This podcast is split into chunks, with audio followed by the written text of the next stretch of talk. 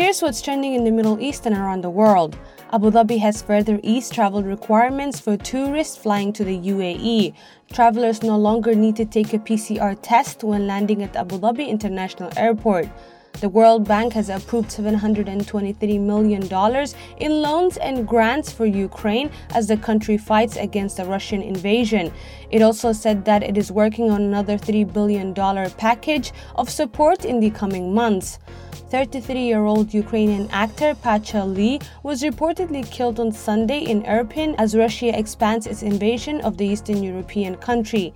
The actor, who was also a singer and TV host, did voiceover dubbing for the Ukrainian versions of movies like The Hobbit and The Lion King.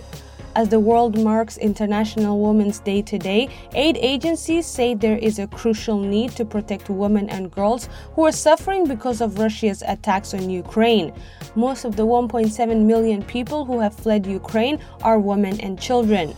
Rapper Machine Gun Kelly would love to have K pop boy band BTS perform at his wedding. During his appearance on The Ellen Show, he said that out of all the boy bands in the world, he would want the K pop sensation to perform when he and Megan Fox exchange vows. That's all from me, Thuraya Abdullahi. Thanks for listening. More same time tomorrow.